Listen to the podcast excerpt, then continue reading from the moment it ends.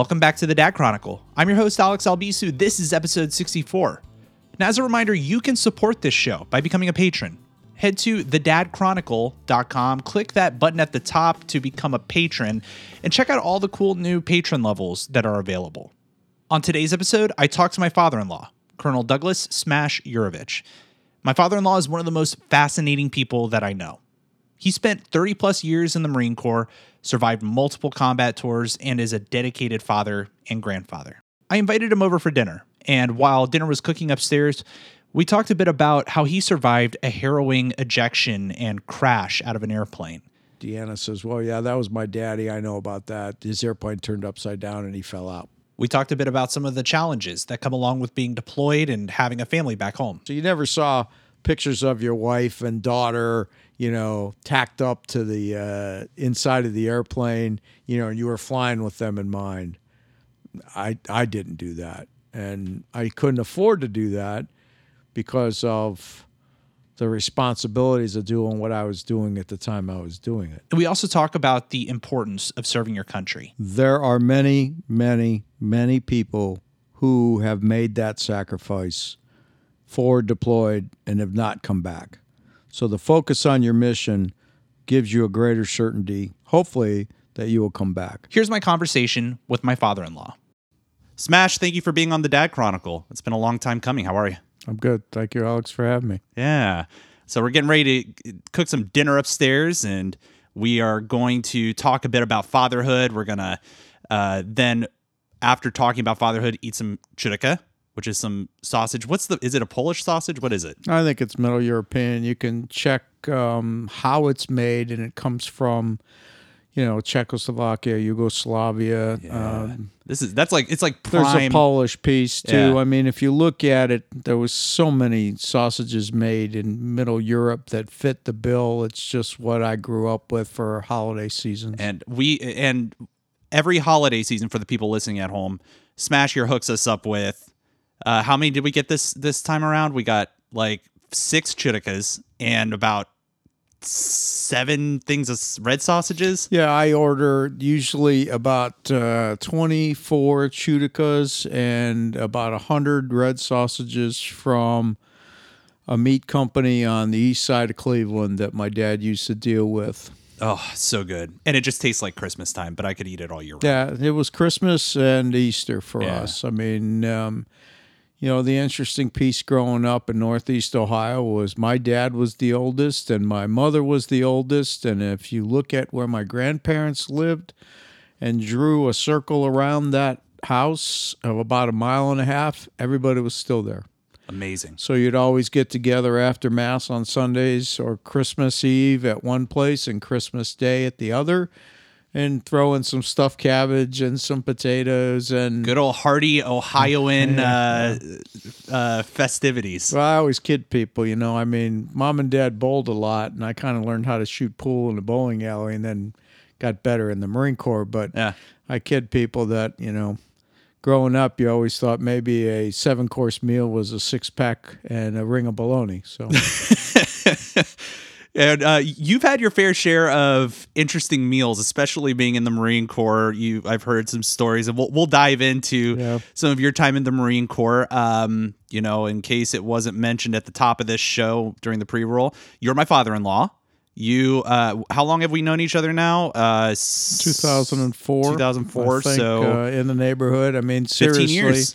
Yeah, 2003, I think, or four. You met uh, Deanna, and we moved into that neighborhood for in 2003. But then I moved out of the house a little bit before that, and you know, stayed away for about three or four years. But yeah, so about 15 years. Yeah, it's been a heck of a ride. I can't believe here we are. Uh, uh, I have a daughter, and you have a granddaughter. Fifteen years later, and you, you thirty years in the Marine Corps. Uh, you know, you've you had some post uh, Marine Corps jobs here and there. Now you're just kind of living probably one of the best retired lives somebody could could uh, could hope for. So we're going to dive into all that. Um, first, why don't we talk a little bit about the Marine Corps? What, why why did you join the Marine Corps, and what year was it that you joined? Uh, 1975, and You know, I think the point was there was always a challenge there. Um, I had two uncles, if I remember right. They were both sergeants in the Marine Corps, and they were, uh, I think they were in Vietnam. I, at least that's what I, I thought I remembered. But, you know, I, I got through Catholic school, and I was uh, taught for the most part by uh, black Franciscans you know, and anybody who understands the Catholic religion, you have black Franciscans, you have brown Franciscans, you have Jesuits. We had black Franciscans, mm-hmm. so the Order of St. Francis. And mm-hmm. um, I think my mom and a few of the nuns wanted me to be a priest. Um, and you actually considered that at one point, didn't you? I think some, somebody applied for me to go to seminary, and I just decided to pick a different religion. And uh, I stayed with the, the, United States. Of course, Marine you know, I stayed with the Catholic Church, and yeah, and uh, but yeah, I, there's a different religion in my life, and that's the United States Marine Corps, and you and know, the Ohio State University. Yeah, and it's a way of life. That's exactly right. Both of those are. So. those things.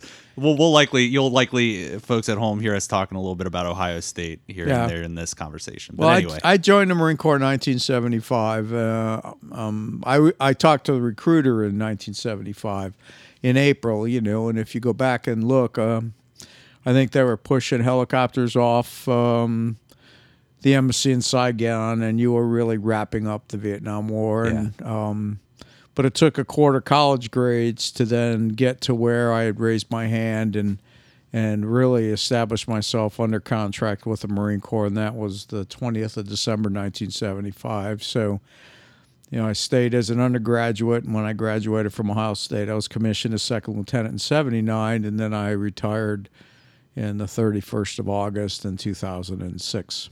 Did you expect to stay in the Marine Corps as long as you did?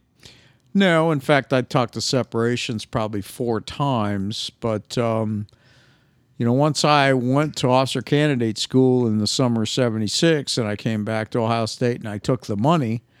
They they offered a stipend of hundred dollars a a, um, a month. I was there. If I didn't graduate from Ohio State, I would have to go to boot camp to Parris Island and mm-hmm. be an enlisted Marine. And if you go back to talking to the recruiter who was a sergeant in Lorain, Ohio, my mother, who worked at McDonald's, you probably remember all that story, was a part time job from 1971 for 29 years. She worked at the McDonald's on the East Coast and knew this sergeant. I don't remember his name. And at the time I was dating a young lady, and her older sister was dating a guy from Admiral King High School who was also in the platoon leaders class. So that's how I found out about the program. Because I had written a letter to Ohio State, I was interested in getting involved with the ROTC unit until I learned about the, the platoon leaders class. Mm-hmm. So I walked downtown Lorain, which isn't a big town to begin with, even when the steel mill was fully up at 8,000 people. And I talked to the sergeant, you know, 1975, long blonde hair, you know, reasonably good shape. Uh, but I was already accepted to college. They just didn't know that. And, you know, you always get the don't go talk to a Marine recruiter without a priest, you know, without a lawyer, you, you name it, right? So I go in there, I know this guy, and I said, hey, I just learned about the PLC program from um, an individual who went to Admiral King High School, and um, I said I'd like to join the PLC program. And what I didn't know was there was a bunch of Marines from the recruiting district and the region that were there, and this guy walks out of the shadows. He's got uh, more stripes than a zebra and the star in the middle of it, which means he's a sergeant major. But mm. I didn't know he was a sergeant major. I just, you know, so he started talking to me and what makes you think you can be a Marine officer? You know, we don't even know you're accepted to college, all this stuff. And we went back and forth, and you kind of know how I am. And I looked at him and I said, Sergeant, you know, which you don't do to a sergeant major, mm-hmm. but I didn't know that. Didn't know that, yeah. Um, Sergeant, if I'm going in the Marine Corps, I'm going with bars on my shoulders and not stripes on my arms. How did and he take that? He looked over at the sergeant. he said, "He's cocky enough to be a Marine. Send him to Cleveland." Oh, really? Yeah. There you go. So I went Hilarious. I went to Cleveland, uh, talked to the officer selection officer. That's what an OSO is. And uh, I went down and did uh, 15 pull ups, uh, 80 sit ups, and then I ran a five minute and 30 second mile on East 9th and Euclid in about zero degree temperature. Oof. So my dad even talks about how cold it was because he took me down there. Yeah. And then going home, mom wasn't real happy that I joined the Marine Corps, but you know, years later, she came became uh, a great public affairs officer for me. Oh, I'm sure. Yeah. Yeah. She was, yeah, she was real proud, and they used to brag at Lorain that they were, I was the only officer they ever put in to that recruiting station's office. So whatever. That's funny. That is funny. Now, you ended up joining the Marine Corps. Did you know that you wanted to fly at that point? Well, the the platoon leaders class program had three subsets. One Okay. was ground, one was aviation, and the other one was law. And I joined as early as possible. Uh, not that I knew that, but you needed one quarter college grades to be able to join the program. And then also you had to take uh, what was the AQT FAR. And I don't remember the acronym, but it's the flight aptitude uh, exam. Okay. Okay. Gotcha. Gotcha. So, you know, you have what they call a GCT test, which is basically an IQ. You take that later. But initially, when you apply, you take the AQT FAR, and I think they've renamed it, but it checks your aptitude. And I did reasonably well in high school. Um, so I passed to where I got accepted into the PLC air program. Wow. Why did I want to do that? Nobody else has flown in my family. Nobody flies. My dad didn't fly, but um, And your dad was in the Air Force. yeah, he was an air policeman in the Air Force um, during the Korean time, and and he was uh, Was he, deployed to Korea?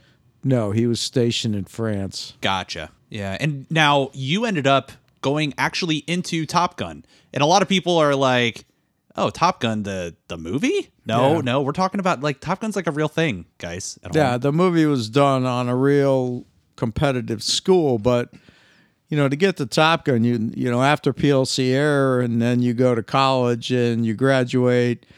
In the Marine Corps, you got to go to Quantico and do six months as a ground officer, learn how to dress, learn how to inspect, learn how to be a leader.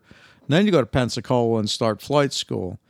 Then after that, again, everything's a meritocracy. You know, it's how well you do and what the service needs. You have to go um, to your training, get selected for fighters, and then you have to go out and be successful in that squadron. You have to work through being a good fighter pilot, learn those skills. Then you have to learn to lead two planes, and then you have to learn to lead four planes. And then you have to get air combat tactics instructor qualified.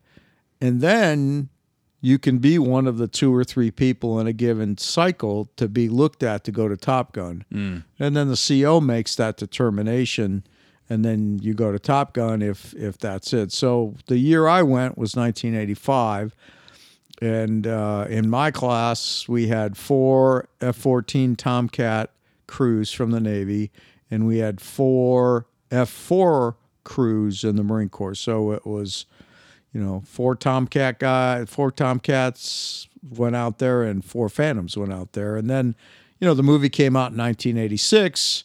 You were all heroes by accident. Yeah. Um, but And you got to meet Tom Cruise, didn't you? I I crossed him once in the O Club, and uh, but yeah, that was uh, you know from a real the guy who really flew the airplane's point of view. He was he was an actor playing Yeah. the game. So Oh yeah. But no, it was at the time it was the most dynamic thing I did in my career. It was very competitive. Um, one of my Navy classmates ended up being an astronaut. Um, And you actually had some interest in being an astronaut, didn't you? yeah, that's another here. So you got to set the stage, right? You just keep meeting these criteria Right. or criterion. Um, but to be a test pilot, you have to have either a math degree, an engineering degree, or physics degree for the most part. To get to test pilot school, then you have to graduate from test pilot school. And then you apply to the astronaut program. And at the time, I was accepted from the Marine Corps' selection process was 91 and 93 and the space shuttle was still flying You know, I took two years of Russian at Ohio State thinking that would have probably helped. But, um, you know, NASA would get 5,300 applications for 25 slots. Wow, jeez. Now, they have to be, represent everybody.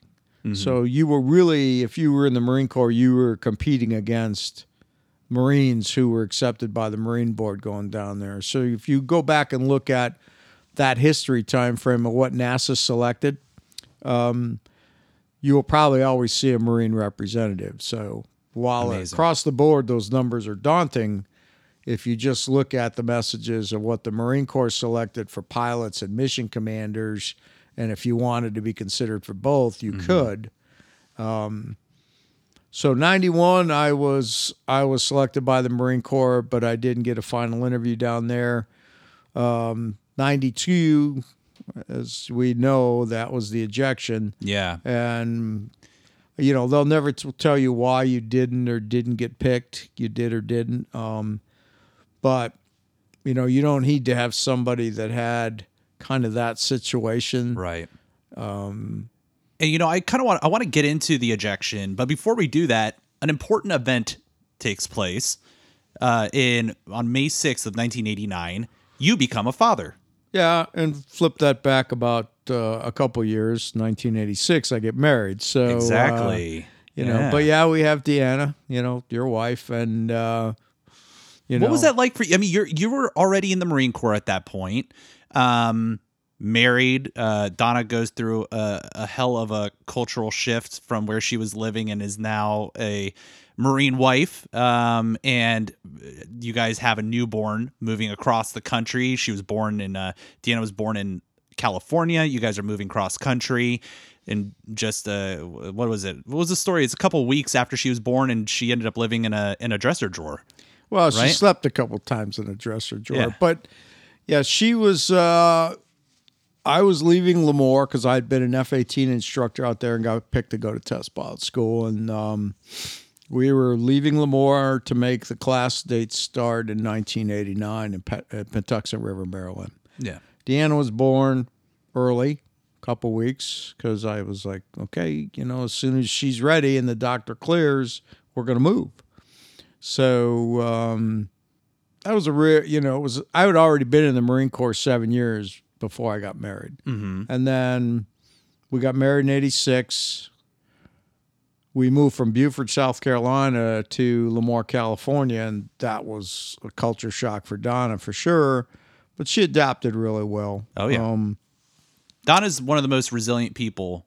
She is. She's very, and um, she's she's been through um, a lot of hell, to be honest with you. Just kind of putting up with the situations we went through and things Yeah. like that. But so get back to Deanna. She uh, shows up on uh, five six eighty nine, and within two weeks we're moving. Amazing. Um, and what was that like for you guys having a newborn, moving cross country? Well, what ended up happening is, um, you know, it's not a surprise that the baby shows up. So for the the ten months or so before that, and we were going back and forth across the country to visit family. So at the time, Lemoore's kind of out of the way.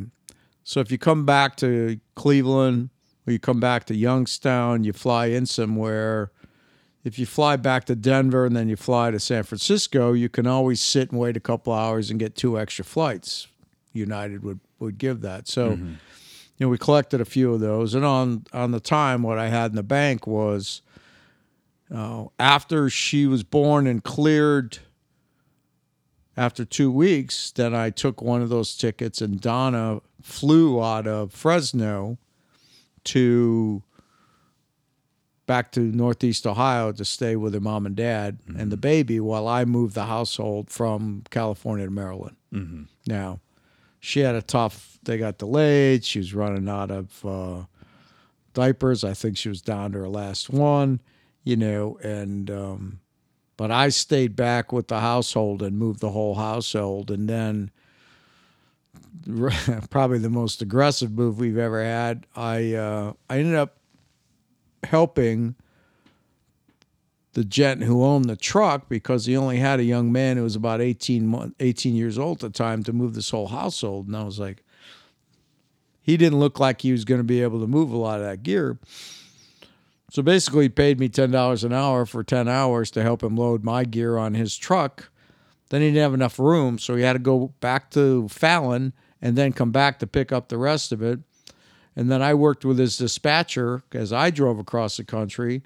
He drove across the country to get to Pax River. I didn't even go to Ohio. We went to Pax River because I was trying to close on a house on arrival and move in with the truck. Holy cow. That is a logistical nightmare. And it worked to a point until the real estate agent came representing the seller said, You haven't signed a release. You got to stop moving. Now we're halfway into the house. Uh, So I said, I'll sign the release, you know, and I won't hold him liable Yeah. because we're closing on the next day. yeah. So that's how that worked. Well, you're out on it on the other side, and you you spent quite a bit of time in test pilot school. I want to I want to or te- as a test pilot, I should say. Yeah, I did. T- you uh, for the Marines, you go through test pilot school, which is a year. Yeah. And then you have the ability to stay at Pax River doing test work for three years. That's how it was when I was there. And in Pax River, that's where the ejection happened. Yeah. Right. Uh, First of October, nineteen ninety-two. I, I want to talk about that uh, very briefly because you know th- there's a stark memory that that we often talk about in the family about your ejection. It was a somewhat a traumatic experience. you know, I mean, you uh, without going, I guess, too far ahead, it was it was a tough thing for Deanna to see, and we'll get to that. And I, I want to learn a little bit more um, about that. Before we do that, do you mind explaining to the listeners what happened with the ejection? Well, in essence, uh, three problems with the airplane that we didn't know about. But I attempted to take an arrested landing, which is put the hook down and, and land at Patuxent River. Mm-hmm. And in close to the ground, the airplane rudder system failed and the airplane yawed, kicked off. And I'm looking at the runway out of the side. Mm. So we get back airborne, and, and the F 18 had an FCS reset, which is kind of like a control alt delete on your computer. Okay. Just reset it, but it was instantaneous to reset the flight controls. And they took for a minute, and then what happened was the rudder pack failed again at 500 feet, and the airplane went knife edge. We were in a two place Hornet, and I knew the guy really well, who was lieutenant colonel. I was a major at the time the airplane knife edges he punches us out so the sequence begins canopy goes we roll he leaves at the airplane inverted at 480 feet and by the time it comes back through i get shot into the ground from 380 feet and get about 80% of the chute so i always tell somebody if you're watching it was probably a wily coyote moment it was a real fast ride but a real sudden stop and i Yeah. i left one hell of a divot so Yeah. You uh still have all the scars and and some of that pain even from that ejection. Well, as you get older, you know things. yeah, I do have plates and screws in my leg. Yep. Um, I had my shoulder replaced here recently. I still have six cracked discs that I do a lot of rehab on from the ejection because I kind of went out sideways. Um, and the other piece was it took them about 10 years to figure out while I had this consistent pain on my left side. And it was a physical therapist up in Bethesda who accidentally reset my left rib cage that had been dislocated for 10 years of Holy about cow. a quarter to a half an inch. And that was just scar tissue that he popped in, popped it back into place. Was that And- instant relief? no, that was instant pain. that, that was that was honestly more pain than the ejection sitting on the ground there because people heard it. It popped. It was so loud. Oh my god. And I just sat, you know, picture yourself on a physical therapy face down, and this guy's just working out, you know, all the scar tissue in the in the back, and the and then he st- he was he was pushing down and cranking, right, pushing down, and it just went, you know, it was it was. I liken it to hearing a tire blow. I mean, that's how loud it was. People came Really? into the room and said, "What just happened?" He goes, "Are you okay?" And I go, "Give me a minute." so um, then after after starting to do some physical therapy with that, then it was relief because I was having, you know, you want to get attention in a hospital. Be a forty some year old guy who walks in and goes, "Hey, you know, my left chest hurts." You know, you're going to get some attention. Oh yeah. So yeah. Yeah. Now, after you ejected, you know, you were taken to the hospital. Obviously, you. you Well, there was an emergency room at Pax River. Right. It's wasn't really a hospital. Oh, okay. And um, And I I often hear how you were just some black and blue well, body. yeah. By the time I got this, in there. it was on a Thursday morning. So yeah, I was picture I'm on a backboard because what happens is they finally found me in the field. I thought I was going to get run over by the ambulance because I heard it in these waist high weeds in the middle of Pax River. So mm-hmm. I tried to stand up with my helmet, taking it off. What I remember, what I really got angry with is there's an emergency oxygen bottle that goes off when the seat comes out of the airplane. Mm-hmm. You know, it takes you longer to decide to get out of an airplane than it does to get out of the airplane. Mm-hmm. And I didn't pull the handle mm-hmm. but that was a part of briefing and compartmentalization. So I try to stand up. I can't stand up because my leg's broken. Um, were both your legs broken or no, just one? just the Just just, the, right one. Yeah. So as I tried to stand up, I felt okay, and I got some stuff. I got chute wrapped around me, but that didn't break my leg. And then these people just showed up out of nowhere, you know, and they go, "We found him, we found him," and you know, next thing I knew, you know, it's the first of October, about nine thirty-eight in the morning. I think the temperature was fifty-two degrees, and they cut everything off me except for my underwear yeah. you know, and put my leg in a in a uh, plastic cast. They put a backboard underneath me. They put me in a neck brace because, and my amplifier that's in much like the microphones is in my mask ripped my chin off. Ugh. I mean, just you know, it was road rash. My chin was off. So, um, you know, all that being said, by the time they get me in the ambulance and take me over to what was not really a hospital at Pax River, um, it was a clinic that they looked to evaluate me to get me, as initially was thought, in a helicopter to go up to Bethesda. But it took them to almost four o'clock in the afternoon to put me in the back of an ambulance to drive up Route 4, go over the Beltway to get to Bethesda. Oh my god. So you're just you got no choice but to just. Re- I mean, did they have you on meds? Like No. anything to. Ooh. And you know, fast forward, uh, Donna and Deanna show up. Deanna. Well, I don't see Deanna till Sunday morning. oh, really? so Okay. It takes them until Saturday morning because some anesthesiologist and some this or some that. Um, but I finally get into surgery, I think Saturday morning, and they fix my leg. I remember waking up about Saturday night, and uh, to this day, I won't eat split pea soup because I think I had that for three days. Ooh. And then it was Sunday morning, and um, I don't want to miss anybody. I, I know my mom and dad got there. I'm pretty sure I know Don and Joanne got there. My uncle Jack was there. Um, but Deanna came running into the room, and she looked at me, and I had to look like 10 miles of beat up road, and she screamed and ran out. Yeah. Now I was up real early, um, like four, uh, because my whole time clock was a mess, and I still had burrs in my ass from Pax River. To be honest with you, you know the bed was a mess, so and I was dirty.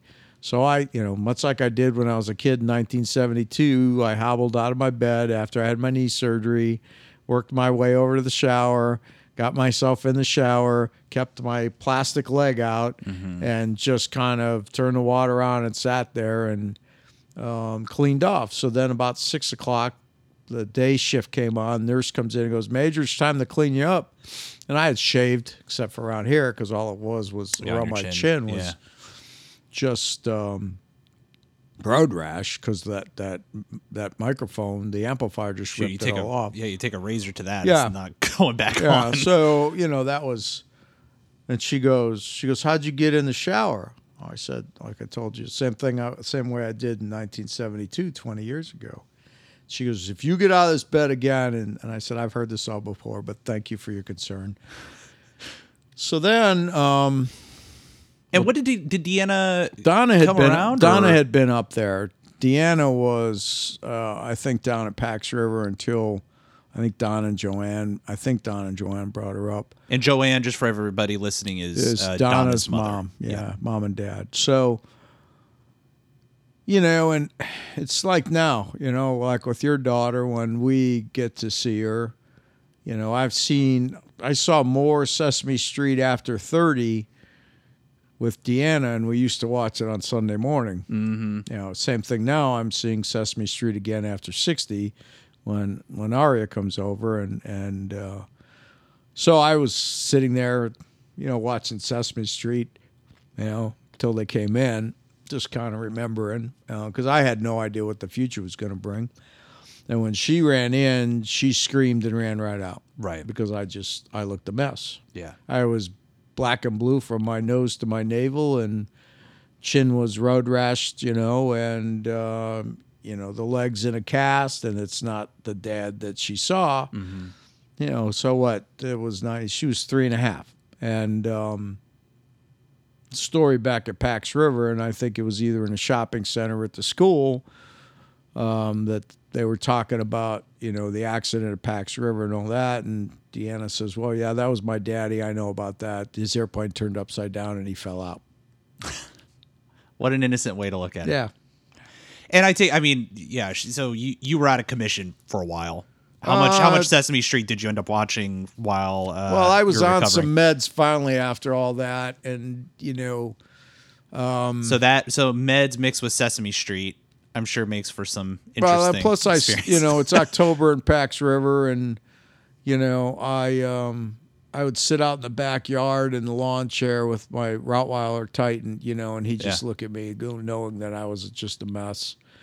And you know, they're they're going through the mishap investigation. You don't know if you have a future, but from really one October to probably the Marine Corps birthday, which is 10 November, you know, you maintain the status as a community leper because they don't know who's responsible, what happened. And what was that like for you? Was that disheartening? Was no, it because I, I knew what we did and how we did it. And I thought, you know, we could withstand the scrutiny. yeah And, uh, you know, Wizard, who was in my back seat, you know, anybody who's prematurely gray in Marine fighters is either going to have a call sign of Wizard or Gandalf. And in fact, Wizard had been an instructor of mine 11 years before that, and he was in the back seat who got me out. And um, he's same time frame as Smoke, so you've met Smoke. Okay. So you know, put that kind of and there. for people who have listened to America's Next Top podcast, or if you guys heard my entry involving Cindy, that's Smoke's wife. And Smoke Burgess was, you know, arguably a, a Vietnam hero. He won't tell you that. He flew with the Purple Foxes. He was a 66 year group, you know. Um, What a guy to learn from. Yeah, he pinned my wings on me. Yeah. And uh, yeah, so in Beaufort, Beeville, I'm sorry, Beeville, Texas, you know, Smoke was the senior Marine. He was the guy that you first met as a second or first lieutenant showing up. And he was the legacy of the Marine Corps you were stepping into. Hmm. What shoes to fill? Yeah, and you realize that. I mean, in Marine aviation or the Marine Corps writ large, you are stepping into a legacy that's been built over. You know, I signed in the Marine Corps in 1975, and the Corps was founded in 1775 in a bar. Mm-hmm. So I thought, what a great organization. So, you know, but you understand the legacy. And when you show up at Pax River and you walk into the Marine Air Detachment, the first thing you see there is, you know, John Glenn in the Gemini 7 space capsule. Yeah. And a kid from Ohio who later in life had the ability to meet John Glenn and Neil Armstrong on a couple occasions, you know, those are the people that you really aspired to be. What about those two individuals inspired you most? Well, I just I I think it was they were they were both successful naval aviators to begin with. You know, most people if you really read about John Glenn, he was an ace, you mm. know, he was a fighter pilot. And you know, Neil Armstrong just through the position that he got to be the first man on the moon and you know, it all looked nice and calm on TV kind of but the more you read about the history of it, the more courage that both of those and that whole astronaut piece. I'm just I bring those two guys out because they're from Ohio, and and we've had quality representation in the White House from Ohio plus um, astronauts. But you know, I always thought you you I didn't grow up wanting to do that. You meet this level of metrics. Like I said, you join the Marine Corps, you get to flight school, you get to be a fighter pilot, you get to be a test pilot because you have a technical aspect. Then you got to get selected, and then you go down there, and then you got to get selected, and then you have to be successful. And those those guys, through the time and competition and what they did with their basic naval aviator uh, skills, you know, um, made world history. And um, And you yourself have made some history. yeah, I- and yeah, I think I think that's worth noting. And and like them, you're probably going to downplay it a little bit, but it's kind of a big deal. Um, you know, if we were to fast forward a bit uh, before you retire, uh, you became the first Marine. Is it is the terminology CAG? Yeah, I was a commander of Carrier Wing 9. And, you know, historically, there were, The tailhook did a real good article in their magazine. Historically, there were two other Marines who, for a short period of time, and I think one was a major in the Korean War, and the other one was a lieutenant colonel in maybe the Vietnam War. They they were the senior po- folks in the air wing because of some things that happened in combat that they took over the air wing commander duties. But as far as the Navy and the Marine Corps having a board represented with generals and admirals to pick somebody to be a Marine who was a carrier air wing commander, uh, that board, if I remember right, happened on the 2nd of December 2002. And all that was done on purpose. So, uh, yeah, I was picked for that. I was a chief staff officer, Carrier Air Wing 1 for a while on deployment. And then I was the deputy commander, Carrier Air Wing 9 on deployment. And then I was the commander, Carrier Air Wing 9. How many deployments are under your belt now? I mean, I did uh, carrier deployments on the USS America, which was the last America deployment, CV 66. I did a carrier deployment on the USS John F. Kennedy, uh, CV 67. Um, I did a carrier deployment on the Carl Vinson, CVN 70. And then I was slated to go on the John C. Stennis when I decided to retire. I did Westpac deployments as a Phantom guy. I did uh, European deployment to Aviano for Bosnia in '94. Um, so I think my sea service deployment medal count is six. So It's a lot. yeah, it it was well. I mean, that's what Marines do. Uh, you know, it's um, when you look at uh, Lance Corporal Smith or Lance Corporal Jones or young Marines who are 18 or 19 years old and they have an 18 year old wife and they have an 18 month old uh, son or daughter. You know, it's harder for them on the separation because they might be a little less stable than a family entity when we first started. I know the, the separation time for Donna first off was it was really hard. Um, And do you mind if we talk about that a little bit? I'm I'm interested in knowing a bit more about what it was like for you and and the family being separated for I mean cumulatively it was years.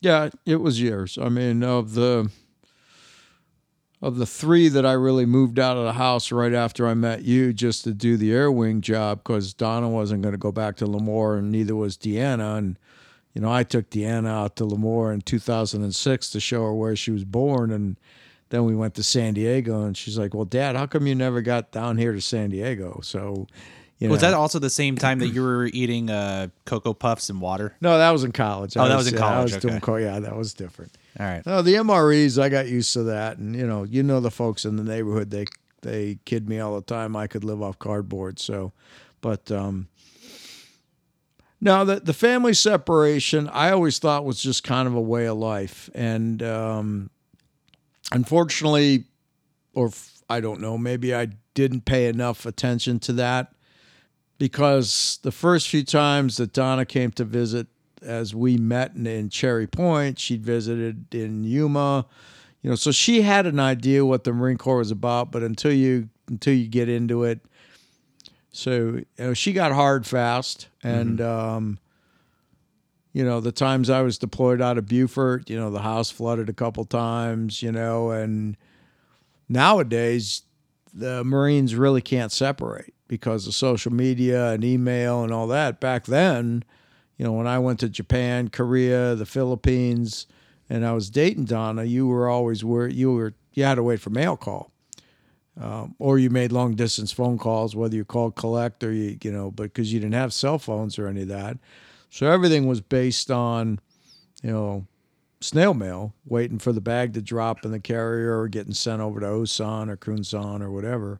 So now everything's electronic and it happens a little lot faster. So the young Marines know if the baby's sick, the truck doesn't start, the battery's dead, the house had a problem, and you have a tough time extracting yourself from that to focus on the mission forward deployed. Um, yeah, that seems like a, an interesting double edged sword because here you are, obviously, you're in wartime and there's a need to kind of stay focused, but it's hard to separate yourself from the family and and here you actually have an opportunity to stay tied to family. So do you see that as a detriment these days or do you see it as a good thing? I don't consider it a detriment. I, I think it's an emotional pull. You know, you see the ads on TV where, you know, um, they're talking on a video, uh, whatever whatever medium you want to see your wife or your your significant other and husband, and they talk about having the baby and the whole platoon knows, and you know everybody's crying. It was really great. The real issue is, it you know, they always refer to this in the Marine Corps. Well, that's a leadership issue. So how do you handle that? Because, you know, in industry, it's really not your business to know what's going on in your household and my family. All right. Um, as a squadron CO, as an air wing CO that has 1,700 people, you try to meet most of them. As a squadron CO, you can. You have 250 Marines and a group of augments. Um, but it's just something you have to understand is happening around you with technology, and you have to take that into account on how you want to lead your Marines because you really do have a forward deployed mission to deal with. Now, aviation's a bit different than the ground combat element um, because those guys, you know, most of aviation, the forward deployed combat entities, especially in carrier aviation and, and fighters, is are the officers who fly the airplanes. The folks on the carriers should be defended um, by positioning or other assets. So, are they really in harm's way? One could argue they haven't been for a while, Yeah. but there can always be that situation. so that it's not it's a matter of well i think you you say it all the time Uh, what is it identify over uh uh, adapt, improvise, and overcome. is. Yeah. So you know that's if you remember uh, Clint Eastwood in uh, Heartbreak Ridge. You know, and they couldn't figure out what shirt to wear because he'd come out. You have to adapt, improvise, and overcome. But you really do have to find solutions to the problems for your Marines. yeah um so it's just a matter of shifting it's a matter of finding out how to how to overcome that uh potential uh, the the I potential think issues it, that would come be, it I I think it can be used as a real morale booster. But on the Oh, other yeah. hand, you have to understand that there's a compartmentalization issue that you have to deal with and focus on the mission at hand. Mm-hmm. A divided focus at a time when you're trying to land on a carrier or you're going into a situation where you're getting shot at, you know, I always kid people, you know, because I'm a flight instructor now. I said, you know, I didn't fly with my ring.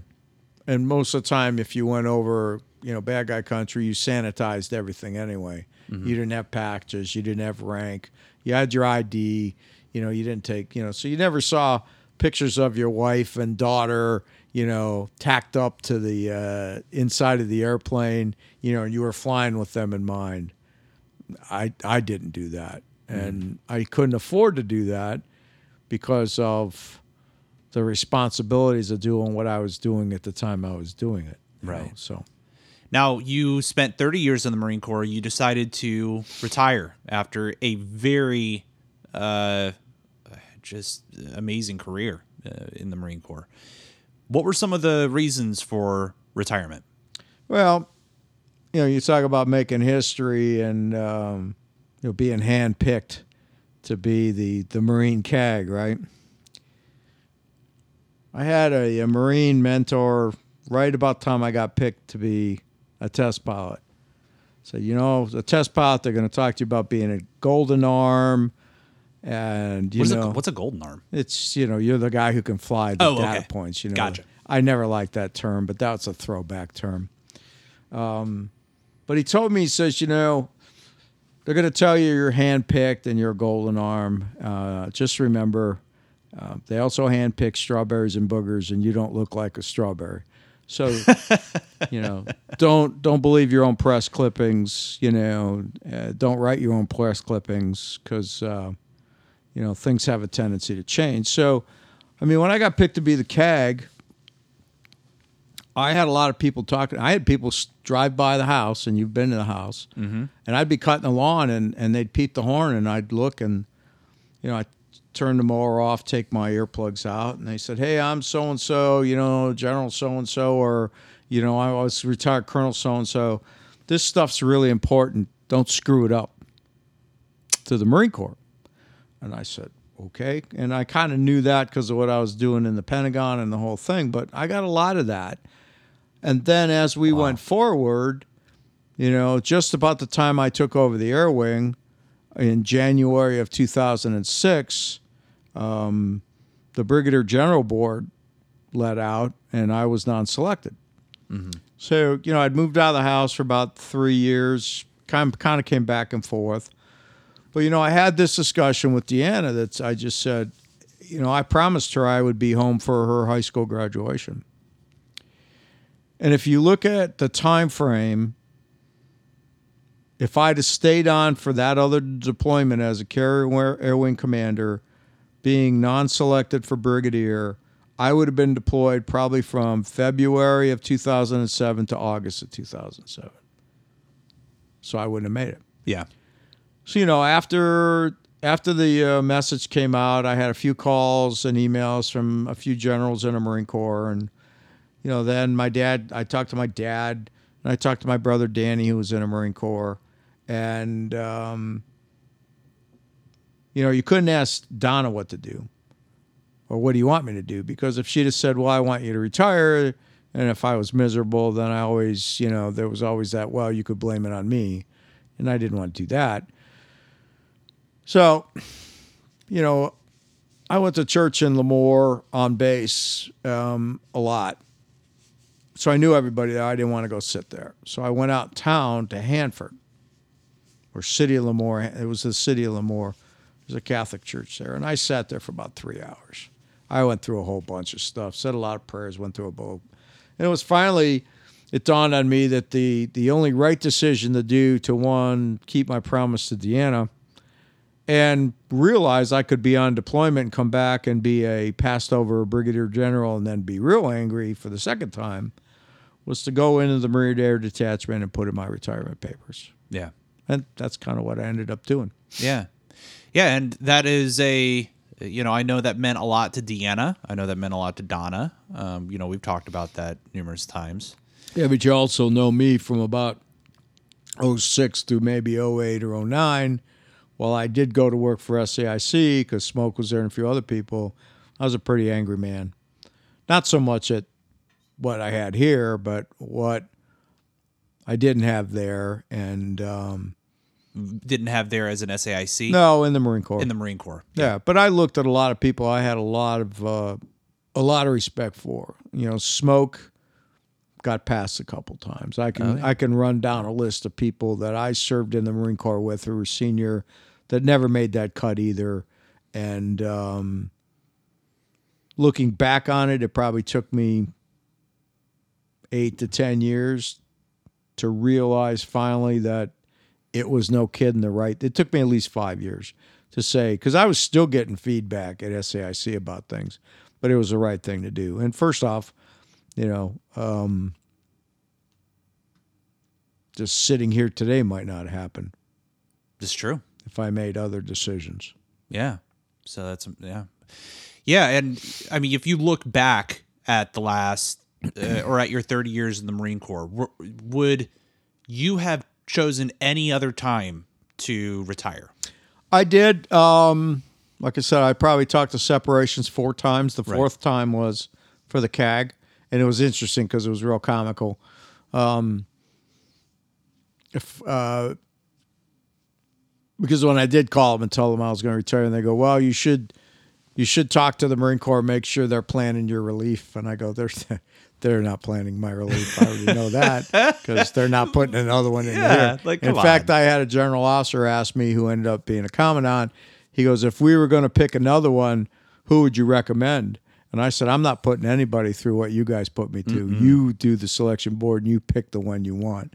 So I didn't offer anybody. In fact, I got thank you cards from a couple of my contemporaries when I did take the job. Really? Uh, yeah. So, well, the first time coming out of flight school with with Smoke Burgess and Beeville, I was a Harrier pilot, and um, you can read the whole case file on that. Um, I went from being one of the top one percenters to basically a trading out of that program.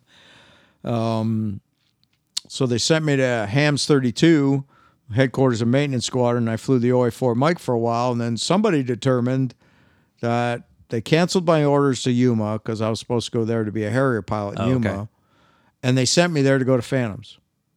Hmm. So that was my new lease on life, but I didn't know what was going to happen. So I talked to East Carolina University, the Pirates, to go be a math teacher because that's what I had done. And then the next thing I know, you know, I talked to career planner, MMOA four, which is manpower management officer assignments at headquarters Marine Corps. There are a bunch of sets, but four was career planning. And um, then this message came out and sent me to Yuma to start F4 training. So that was one. There was one other time that kind of got, there was a situation that developed, and I, I really don't want to go into that, but I called him again. And then um, the other one was a cursory because they asked me to advanced degree program, and I didn't want any part of that because of payback in the Marine Corps, which would have taken me out of the cockpit. And then finally, when I decided to retire after non-selection, that was the last time I just called them. And I do a lot of career days at, at junior high schools and high schools, and even my contemporaries. And I go, if you look at it, um, you know, and some of the folks in the neighborhood that I won't mention, but you know them, and Yeah. you know, I start to add up everything I wanted to do, and I look at my batting average. I'm a little bit under the Mendoza line, and for you baseball fans, that's about 200, right? So, I mean, I wasn't successful being a Harrier pilot, um, but I ended up doing all right in the fighter community. It took me three looks to be a test pilot, so I went for three there. You know, um, I never did get picked to be an astronaut, so I was 0 for X there. Um, I was 0 for 1 for being a brigadier general. So when you start adding up the math of that, you know, I think I'm I'm batting about um, now. You know, Jason in the neighborhood and people go, well, you're talking about aspirations at this level versus, Yeah. Let's be real. but yeah, but so that's It's still a hell of a career. those were my targets. Yeah, Yeah. and that yeah, no, I have, I if as I wrote part of a personal experience monograph, which I think you read Thunder One years ago. If you hadn't, Oh yeah, I think years yeah. ago. So I and I wrote it in 2001. But um, if you look at it on paper, and if I, I wrote the book, it would be you know the the Marine CAG, not a career path, a survival trek. So I mean, there were some turns in the road there that you just had to, and and the way I used to counsel people that had had issues in their career was I had enough. And type A personalities, you know, you need to lace them up tighter and and know you're trying to re regain other people's confidence, your ability to accomplish the mission. Um, expectations of yourself and expectations as a leader leading Marines because they have expectations on you. You know, you don't want to let your Marines down. Yeah. So anyway, that's yeah. I when I look back on it, I'm very proud of what I got to do. I'm very Yeah. proud of how I did it, um, and um, at this And do you ever think back in those 30 years and just say, say I wish I did this differently? no, I, I'm not a big remorse guy. Look back and go, I, I could have did something different, better. I think, you know, a defining point was the ejection. Yeah. As I said, when I went through Top Gun, it's probably the most dynamic thing I did in 85. Test pilot school was a different type of pressure. You had three things going at the same time, let alone I had, you know, a new baby, you know, and tried to spend time with her. Mm-hmm. I used to tell people I got a lot done from 3.30 in the morning till 8 o'clock academic wise, you know, with with my undergraduate degrees, my master's degrees, and then finally finished up my doctorate. But the idea is you just continue to take advantage of the opportunities presented to you. Mm-hmm. I remember talking to John Glenn, and John Glenn was not a big guy on heroes. John Glenn, right? Yeah. He would always say that you are really tasked to use your abilities as much as God's given them to you to the best of your ability, and you'll produce what you can produce. Now, they kind of I paraphrased that, and we were at the 50th anniversary of Americans in Space back at Ohio State, and at the same point, he said, "There's only one man in this world I have ever envied," and he pointed in the audience right to Neil Armstrong. So you can see the competition aspect of seeing somebody who's accomplished something that you had or aspirations. Um, I just kept hitting levels, and every time I hit a level, there was another opportunity, and I tried to take advantage of it. And you know, and it wa it became it was very rewarding and a very successful career. Good, good. I'm glad you. I'm glad that uh, you know it's it's oftentimes you hear about people thinking about the what if this, what if that. Certainly, marine, well, military life in general can take a toll on family. Um, was there ever a situation where you wish you would have done something differently in in regards to family? Well, it's funny there. You know, you've been to Youngstown, and, and she has a lot of family up there. Yeah, that's where Donna's family lives. Yeah. folks who listen, Youngstown, Ohio. Know, so it's a steel town, just like I grew up in Lorain, a steel town, and um, there was some criticism within the family that I never paid enough attention to the family. From about the ten to fifteen year mark, not from our direct family, but how I met Don and And then after that, after I got to 20 and 25 years, then there was some, well, maybe I should have done that. Because remember, I was I joined the Marine Corps right as Vietnam was winding down, and the 70s were all about the hate and discontent left over from the 60s, especially when you look at the unique year that was 1968. So a lot of people at the time was I was wasting my life. Hmm. So then years later, you look back on it, and I've had job interviews where you look at my resume and you look at my education, and they go, one could accuse you of being a professional student.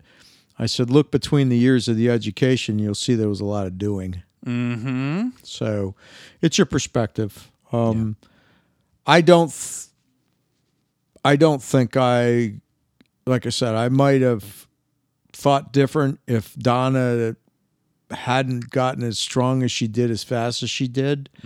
Um, you see how Deanna is, you know, and she'd be happy to tell you she had 18 years as a Marine brat and still is. But um, and I always kid people that you know my daughter's got uh, mom's plumbing and dad's attitude. So Right.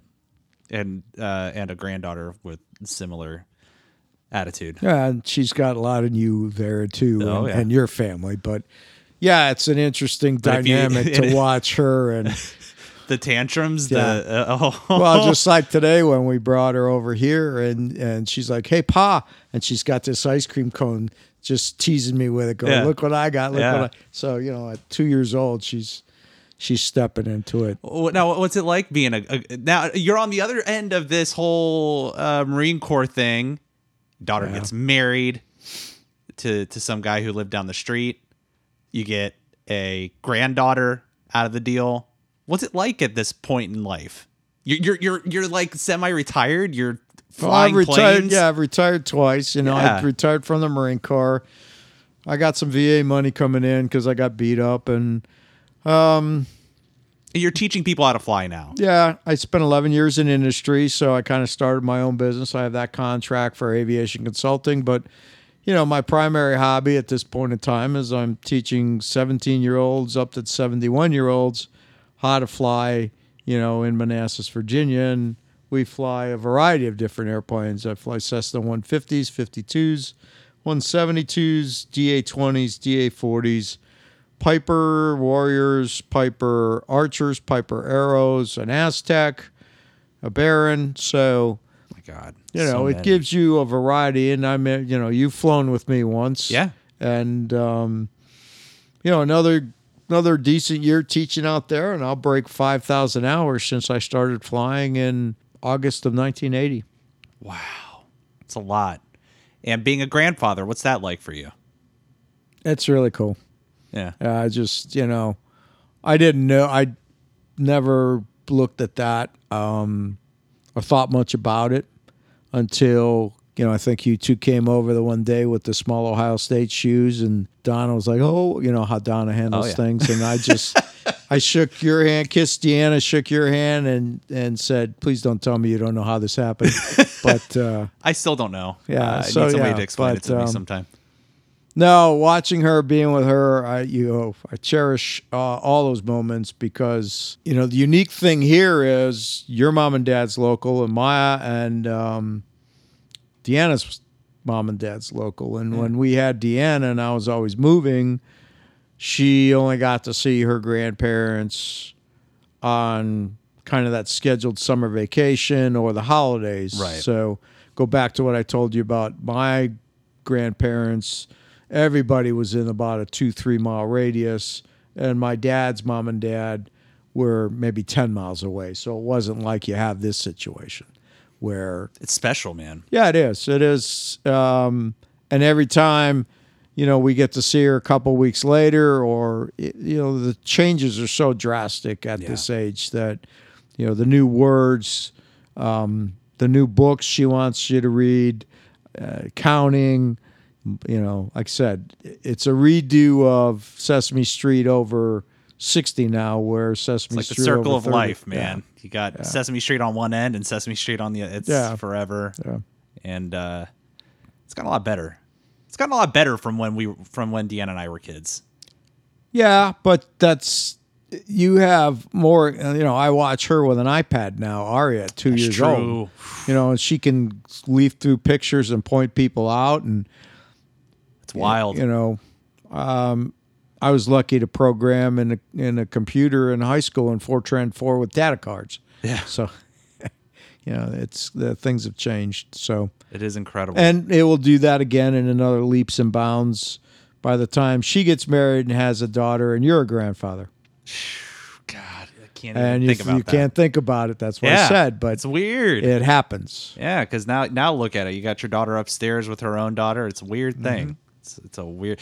Now I like to end the show on a sort of a words of wisdom. And if you were to think about, if you were to reflect on, if somebody's listening to this who is a uh, who's deployed or somebody who's in the service who is um, going through their own sacrifices in the name of our country, what's what sort of words of wisdom encouragement would you provide them around fatherhood and that balance Well, I think you have to realize that for the time that you're out there, you've signed up for a mission and you accomplished that mission. There are many, many, many people who have made that sacrifice, forward deployed, and have not come back.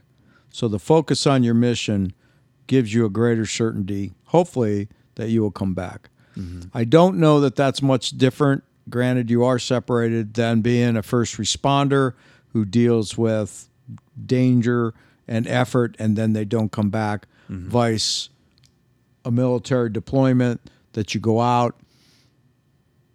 You have extended contact now, uh, but you want to maintain the focus so that you can come back and be with your family. Um, it's not a unique situation if you've signed in, especially to the Marine Corps. That's what we do. Um, most people who join the Marine Corps do it for a variety of reasons. Uh, we haven't had the draft, if I remember my dates right, since 1972 or 74. So it's been an all volunteer force. Uh, you signed in. Uh, the Marine Corps is happy to have you. The country's happy to have you. In all the services, I'm not just going to speak you know, the Marine Corps. Anybody, Yeah. Brian, as you had on this show, was a coast member of the Coast Guard for six years. My brother Danny was a Marine. Um, my dad was in the Air Force, as we talked about. So the piece is that's our duty, all right. And um, You got to know what you signed up for. well, I you know I used to have sailors and Marines in my commands, and and um, you know you signed a contract, and and I know it's difficult, especially when you're when you're a younger Marine and probably have a younger wife or younger husband, you're separated, and then you have a little baby, and the pressures of all that uh, get to push and pull, you know, on the relationship. Um, but as leaders at any level, sergeants, non-commissioned officers, senior staff NCOs, company grade officers, or field grade officers, you know, you need to listen to your Marines and help them try to solve their problems if you have that rapport with them. And you should if you know them well enough. But it's something Marines do. And this country, for the most part now, treats military first responders much better than they were doing in 1974 and 75. And so the pendulum has gone probably the correct way to where there's a large appreciation for what you're doing. And, uh, you know, I'm with the Military Officers Association of America, you know, helping veterans, um, trying to recognize young students in high schools for NJROTC, which is an amazing thing to me because I never would have participated in that in high school because It's a heck of an opportunity. It's yeah, cool. it is. It, it gives you a lot of opportunity. And there's a lot of opportunity in the services um, across the board, and there are people who can take full advantage of that. So- What do you think is the biggest quality takeaway that you've had from your service in the Marine Corps?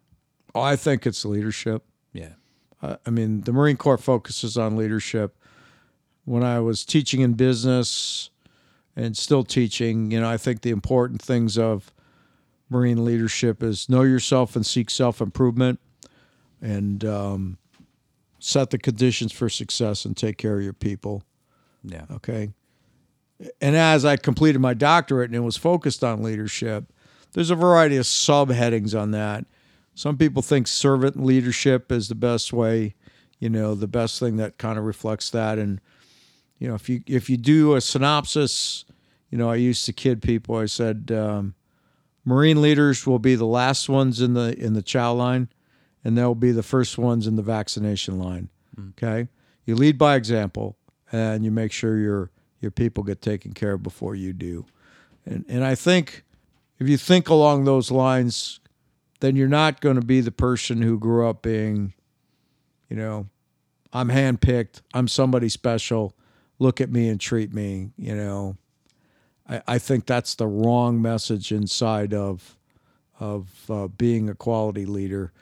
And you want to deal with the rapport of people in a non-emergency situation and understand what they're about, and let them know that when you know the fit hits the shan, you know that they can count on you as the leader that they were looking for. So now very well said. Uh, our guest today has been Miss. Well, hold on. Let's do the title right. Yeah. Do- do- uh, Doctor Colonel Douglas Smash Yurovich, or is it Colonel Doctor? Well, I, I don't like the doctor title. So you Um, just leave that off altogether. no, I just put it at the back, comma, comma, PhD. PhD. right? So that was just that was a, an intrinsic piece for me at the end of my career that I always wanted to complete my PhD. I tried uh, at George Mason with uh, the mathematics program, and to be honest with you, at 58 years old, the, the kids over there were kicking my butt. So I ended up getting a business and technology PhD um,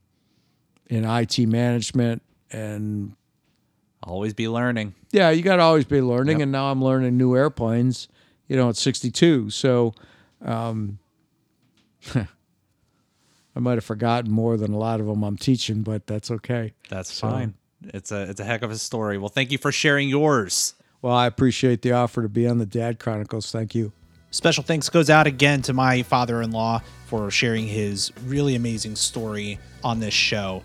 If you would like to chime in on any of the conversations that we've had here today, you can email the Dad Chronicle Podcast at gmail.com. If you'd like to follow me on social media, it's at Alex Albisu. Last name is spelled A L B as in boy, I S as in Sam, U.